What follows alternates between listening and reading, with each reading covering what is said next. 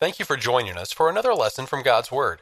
The West Huntsville Church of Christ at Providence is located at 1519 Old Monrovia Road Northwest, Huntsville, Alabama 35806.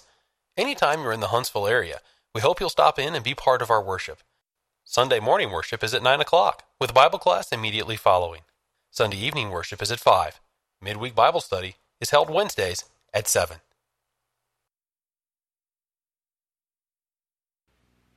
Scripture, you'll see that as we go along. Book of Hebrews is an outstanding book. I've often said if I had to give somebody certain books to read in the Bible, I would choose the, the one account of the Gospel, Gospel of Luke, followed by Acts, same author, followed by Romans, then Leviticus and Hebrews. Wonderful, wonderful books. Let's do a little review. Hebrews 10 starts with the Day of Atonement. The idea of the Day of Atonement was the most glorious day of the whole year. It was a time of renewal, turning over a new leaf for the Jewish people. The temple and its furnishings were cleansed on that day, and sins of the high priest, regular priests, and the people were forgiven. In the Old Testament? Yes. The Old Testament. Look at Leviticus 16:21. This is the day of atonement. Aaron shall lay both his hands on the head of the live goat, confess over it the iniquities of the children of Israel, and all their transgressions concerning all their sins, putting them on the head of the goat, and send it away in the wilderness by the hand of a suitable man that is, by a Gentile. Because the Jew would not take a goat that far on the Day of Atonement. Gentile would be accompanied by priests intermittently. They would go a Sabbath day's journey with him and then stop. Then another priest would go a Sabbath day's journey. The man who took that goat was a Gentile. When, when Leviticus 16:21 was written, a bullock had already been offered sacrifice for the priests. So this was the common people. Now notice this word forgive. I mentioned that the high priest, regular priests, and, and people's sins were forgiven that day. Notice the name forgive, the word forgive. It is, and don't get excited if you're a scientist. This is not NASA. It's Nassau.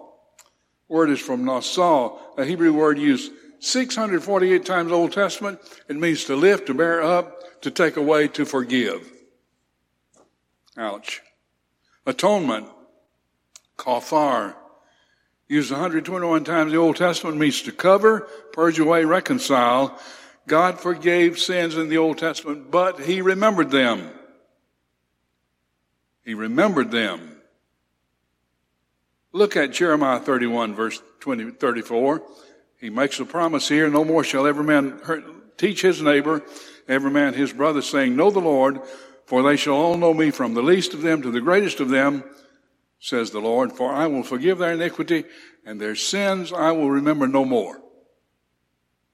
I will forgive them, remember those sins no more. What's different? Well, then he was forgiving sins and remembering those sins. Now, folks, that is not Big Cove theology. Big Cove theology was if you don't forget it, it's not forgiven. It's not the case. Now that's old big cove philosophy. I don't think Brother Chalmers and I have that belief today, but we had that belief back when I was a kid.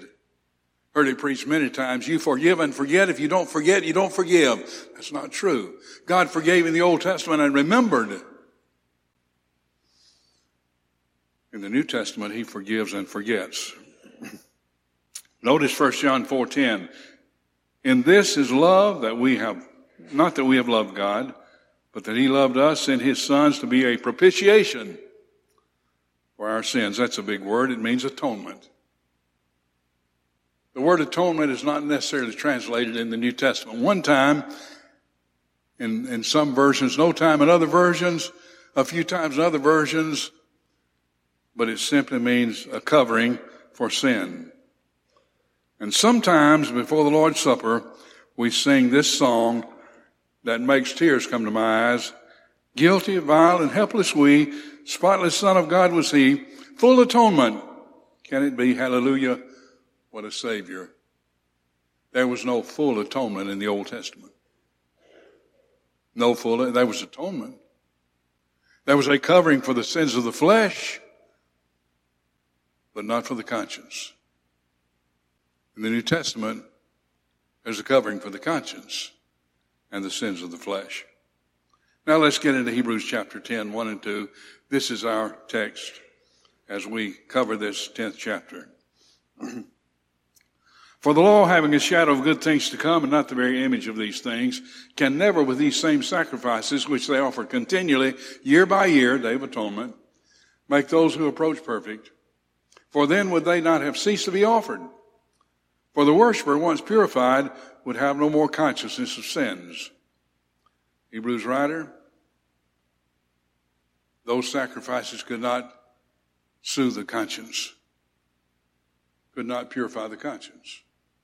They purified the flesh, and that's all.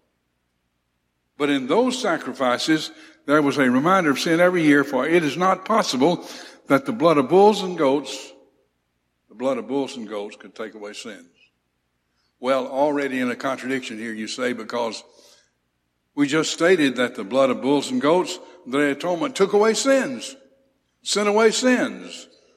Let's reconcile that back to uh, Leviticus 16, 21. I want you to see it. I have it in all uh, black down here, bold face, concerning all their sins, putting them on the head of the goat. They sent them away into the wilderness by the hand of a suitable man. The sins were sent out of Jerusalem, out of the uh, temple, out away from the people, and were taken and dumped in the wilderness. God removed those sins from the camp so he could tolerate his people for another year, but he was not destroying those sins. Those sins kept on existing.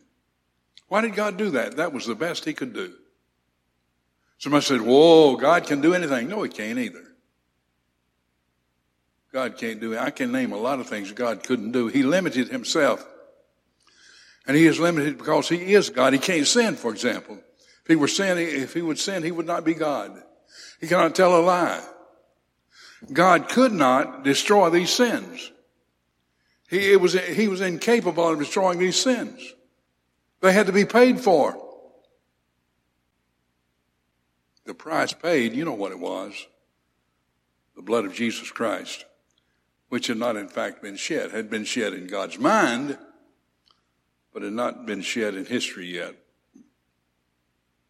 Hebrews 10, 5 and 6, therefore, when he came into the world, as Jesus came into the world, he said, sacrifice and offerings you did not desire, but a body you have prepared for me, and burnt offerings and sacrifice for sin you had no pleasure.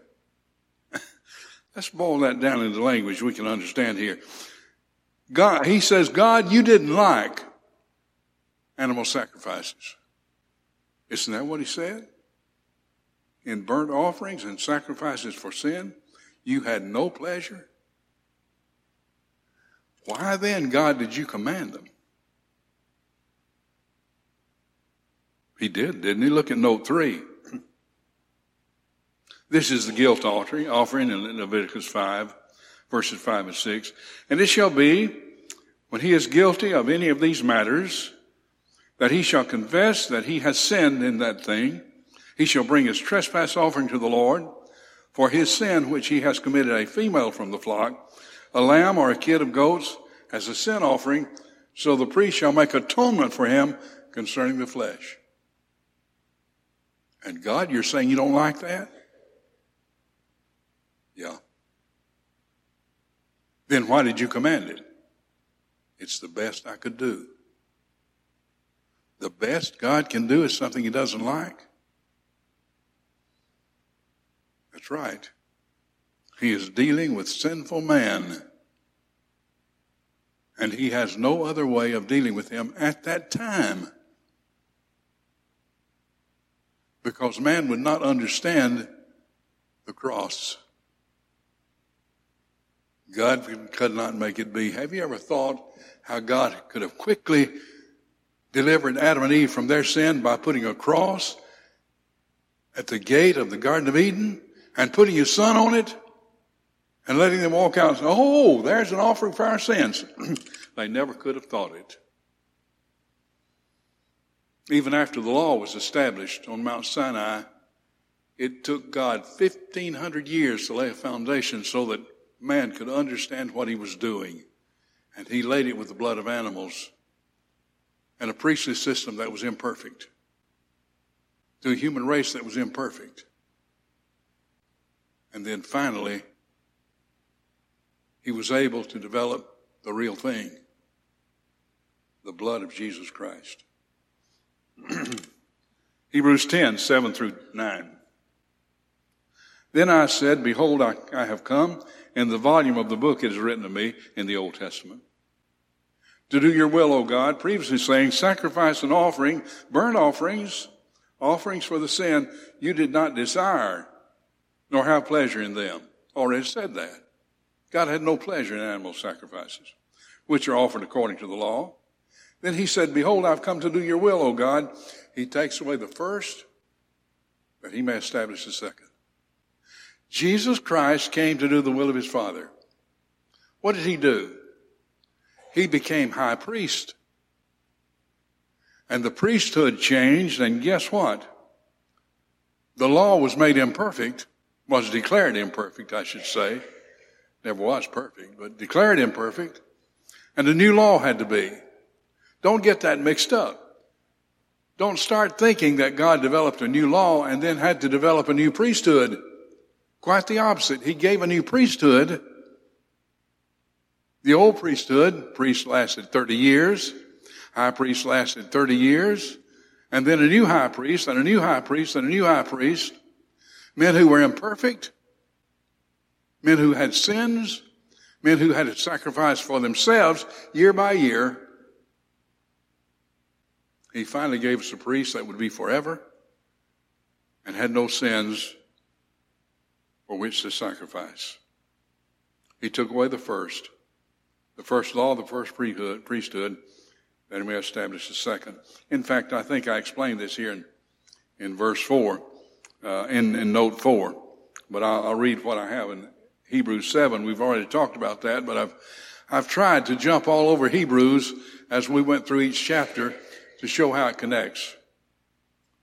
Therefore, perfection were through the Levitical priesthood, for under it the people received the law. What further need was there that another priest should arise according to the order of Melchizedek and not be uh, called according to the order of Aaron? For the priesthood being changed of necessity, there's also a change of the law. Melchizedek had no father, no mother, no lineage of any kind. Nobody knew where he came from, where he was going. Nobody knew when he died. Jesus Christ is after the order of Melchizedek, not after the order of Aaron. We know when Aaron was born. We know when Aaron died. Period. That's it. Not this new priesthood.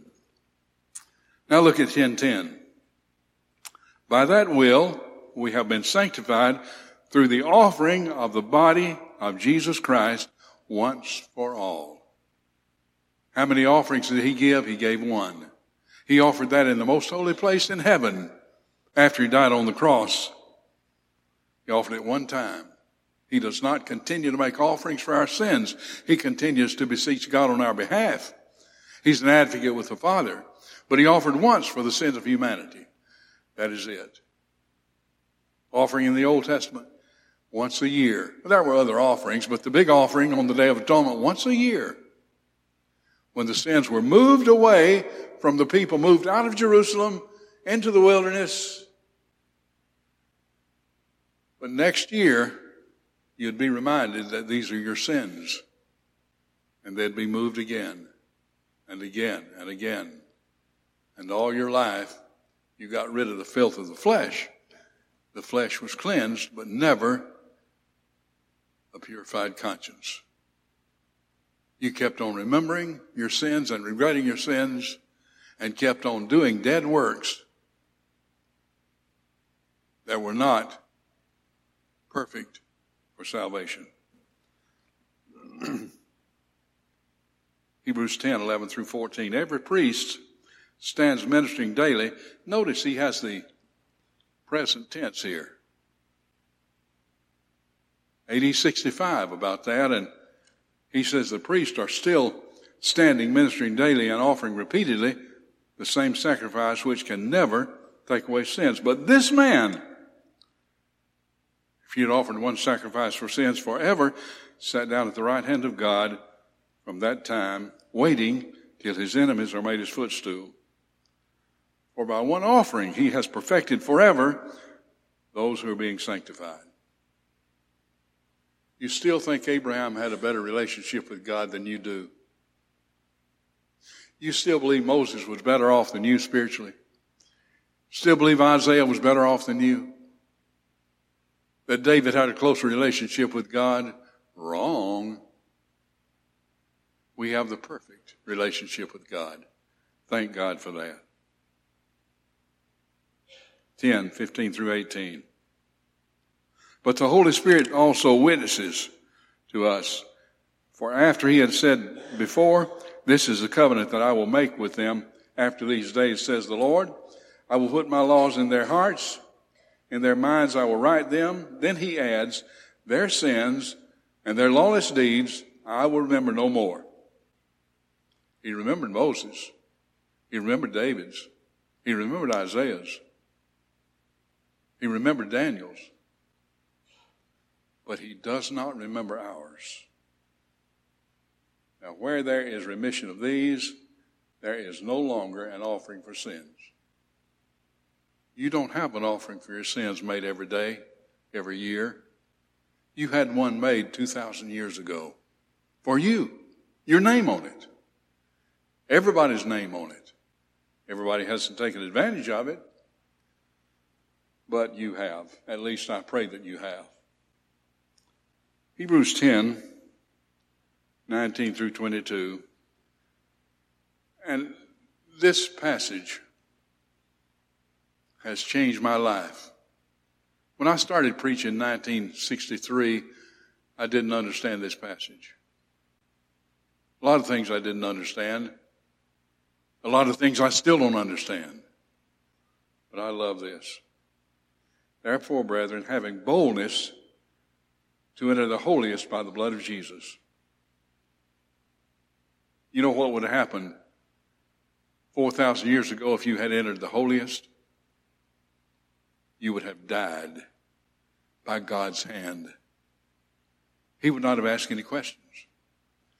If you had sneaked into the temple and run to the back room, first of all, if you had sneaked into the temple, you would have been dead to go into the holy place but to have gone behind the curtain, dead. High priest couldn't do that the day before atonement or the day after. He had to do it on the day of atonement. That was the only time he could go in the holiest. But look here. Therefore, brethren, having boldness to enter the holiest by the blood of Christ. How are we protected? How are we protected when we talk to God? When we enter His holy place? Jesus Christ at his right hand, our advocate, our mediator. And we talk to God. We are protected by the blood of Jesus Christ. This might be a little off subject, but it relates anyway.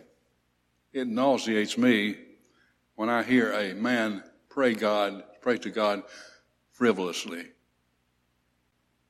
I was at a football game one night years ago, and I never will forget a youth director from some church prayed for the game and asked God to keep the players from killing themselves. Well, you might say, well, we don't want them to kill themselves. They're not going to. I've never seen that happen. It was a frivolous thing. In fact, the congregation, the uh, fans laughed in the middle of the prayer.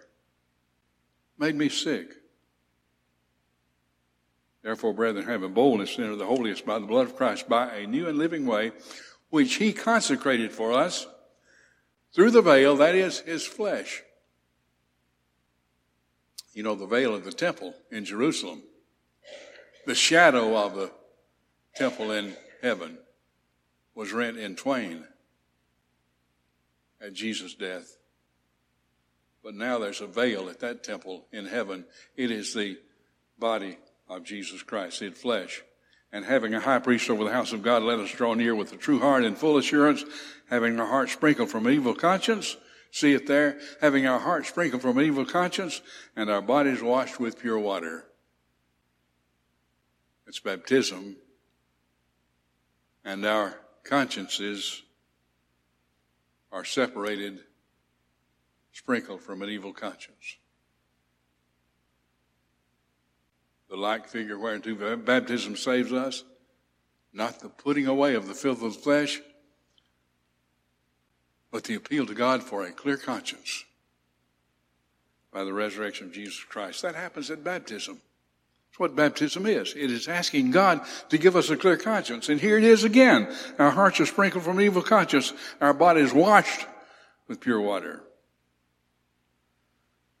I want us to dwell a little bit on Hebrews 10, verses 23 and 24. I want you to put on your AD 65 glasses. This does have application to our 21st century, but I want to start in the first century. Let us hold fast the confession, confession of our hope without wavering.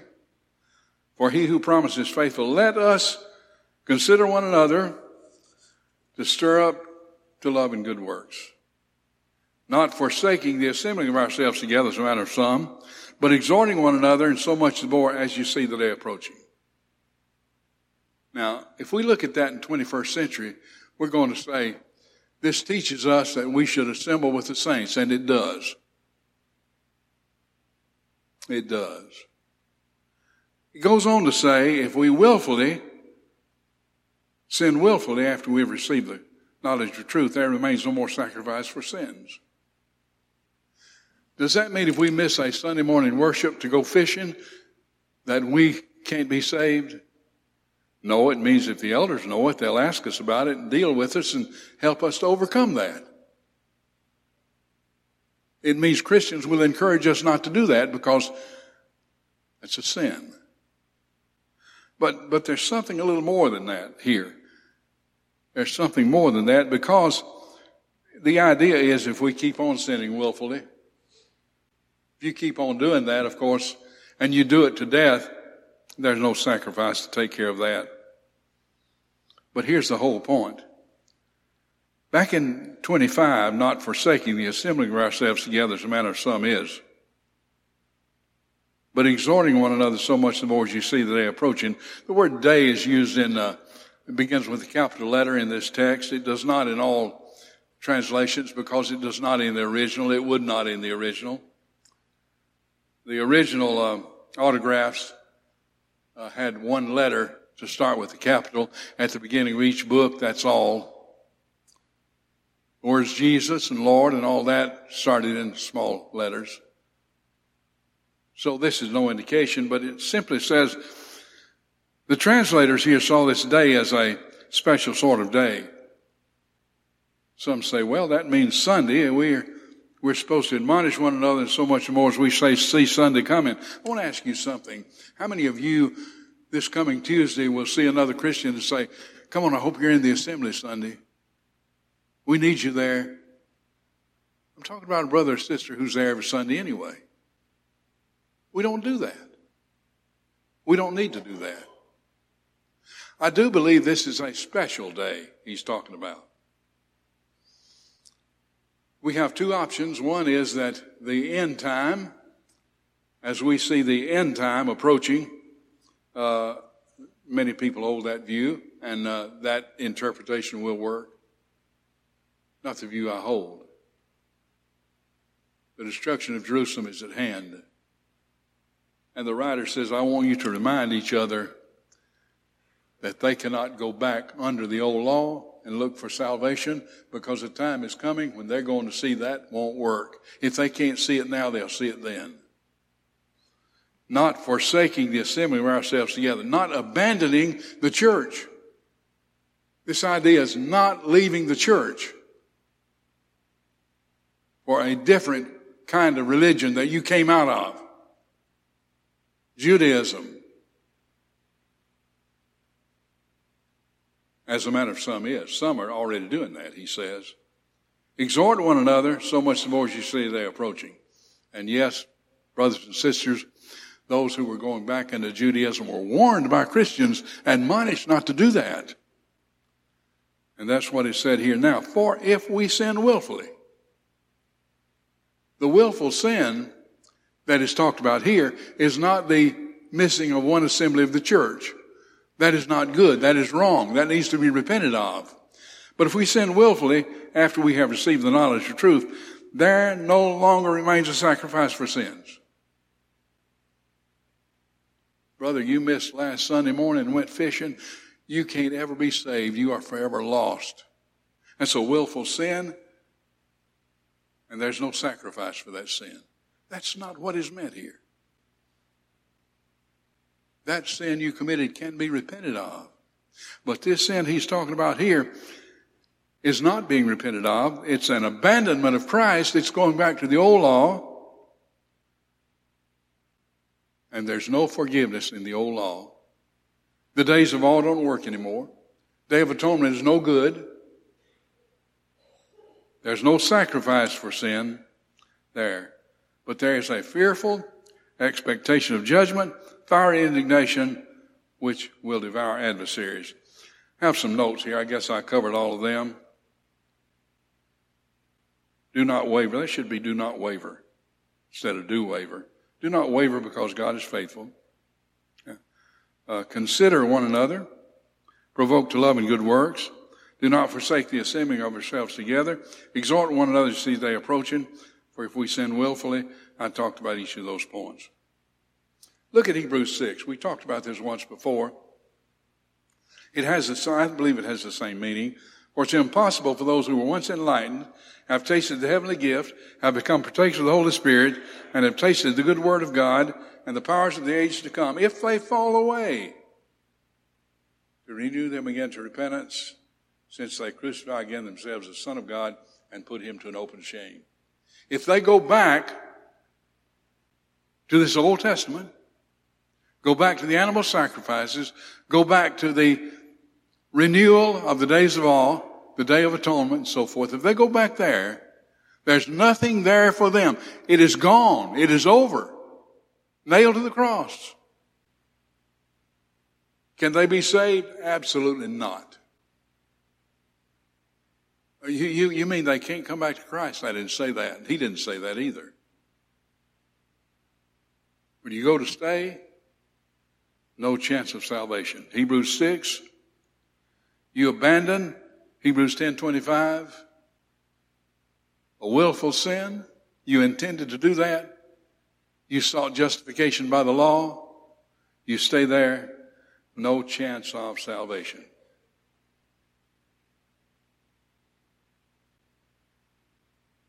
and he even goes down here in Hebrews 10:28 and starts talking about Moses anyone who rejected Moses' law dies without mercy on the testimony of two or three witnesses of how much worse punishment you suppose will he be thought worthy who has trampled the Son of God underfoot, counted the blood of the covenant by which he was sanctified a common thing, and insulted the Spirit of grace. You see what he's talking about, an abandonment of Christ. An abandonment of Christ, if those things up here happen under Moses' law, dying without mercy, because they rejected Moses' law, two or three witnesses, committed a, an egregious sin. They kill him, they stone him, whatever. How much worse punishment will we get if we trample underfoot the Son of God, counted the blood of his covenant by which we were sanctified a common thing, insulting the Spirit of grace? There is no hope of salvation if you do not turn from that. For we know him who said, Vengeance is mine, I will repay, says the Lord. And again, the Lord will judge his people. It is a fearful thing to fall into the hands of the living God. Absolutely. Amen. Hebrews 10:32 But I recall the former days in which after you were illuminated that is you saw the light you endured a great struggle with sufferings partly while you were made a spectacle and I had to put that Greek word in there. Theatrizo, which means we get our word theater from it. You were made a everybody talk, looking at you by both the reproaches and humiliations, and partly while you became companions of those who were so treated, or you had compassion on me in my chains. People saw their dedication. He commends them for being made a spectacle and joyfully accepted the plundering of your goods, knowing that you have a better and an enduring possession for yourselves in heaven. That's easy to understand. What is worth, what part of our feelings is greater than heaven? Is there anything on earth greater than heaven? Somebody's going to take all your goods. No, no, I'd rather go to hell. No, you hadn't either. It is crazy. I listen to uh, country music sometimes. You ever heard the song, If Heaven Ain't a Lot Like Dixie, I Don't Want to Go? I stated one time from the pulpit, I said, Hank Williams Jr. at this point doesn't have anything to worry about. He ain't going. An old brother in the assembly couldn't read. He got really mad at me. He said, I can't read the Bible, but I don't think his name's in the Bible. And I don't think you said right when you called his name. I did say right. It is amazing. Heard a song last night for the first time. This guy wanted a uh, wanted a cabin in the outskirts of heaven, where there were cotton fields and green grass and all that kind of stuff. That is sacrilege. I love the South too. I love Big Cove. I don't want to insult you people who live there, but I liked it better when it had cotton fields. I worked in those cotton fields. But I don't want to go to a heaven like that. Heaven I'm going to is no comparison. Look at Moses. Hebrews 11, by faith, Moses, when he was become of age, refused to be called the son of Pharaoh's daughter, choosing rather to suffer affliction with the people of God than to enjoy the passing pleasures of sin, esteeming the riches of Christ greater than the treasures of Egypt, for he looked to a, the reward. I see Moses sometime between the ages of 40 and 80. He is a shepherd. He is doing something a teenage boy could do, a preteen could do. He has been trained in Egypt. According to Josephus, he was a great warrior. He led the Egyptians into battles. He had anything he wanted. Air conditioning, if they had any. Carpets. Any woman he wanted any party he wanted to go to, he had everything but the real thing. Somebody said it took Egypt 40 years to educate Moses. It took God 40 years to uneducate him. And then God used him 40 years. Thank you, Moses. Therefore, do not cast away your confidence, which is great reward or you have need of endurance, that after you have done the will of God, you may receive the promise. What did he just say? You have need of endurance. I didn't know you had to endure. I thought if you received God, that was enough. You couldn't be lost. No, that's Calvinism. It's wrong. You don't endure. You don't endure to the end. You're not among the saved. For yet a little while, and who is coming will come and will not tarry. Probably the destruction of Jerusalem. Now the just shall live by faith. But if anyone draws back, my soul has no pleasure in him. If anyone who is living by faith draws back, I have no pleasure in him. For we are not of those who draw back to perdition, but of those who believe in the saving of the soul. And the writer seems to me to be very positive here we're just not that kind of people. don't do it, is the idea. We hope you have enjoyed this lesson from God's Word. If you would like to continue your study of New Testament Christianity, please send your name and address to World Bible School, West Huntsville Church of Christ, 1519 Old Monrovia Road Northwest, Huntsville, Alabama 35806. Or if you prefer, send your name and address by email to wbs at westhuntsville.org.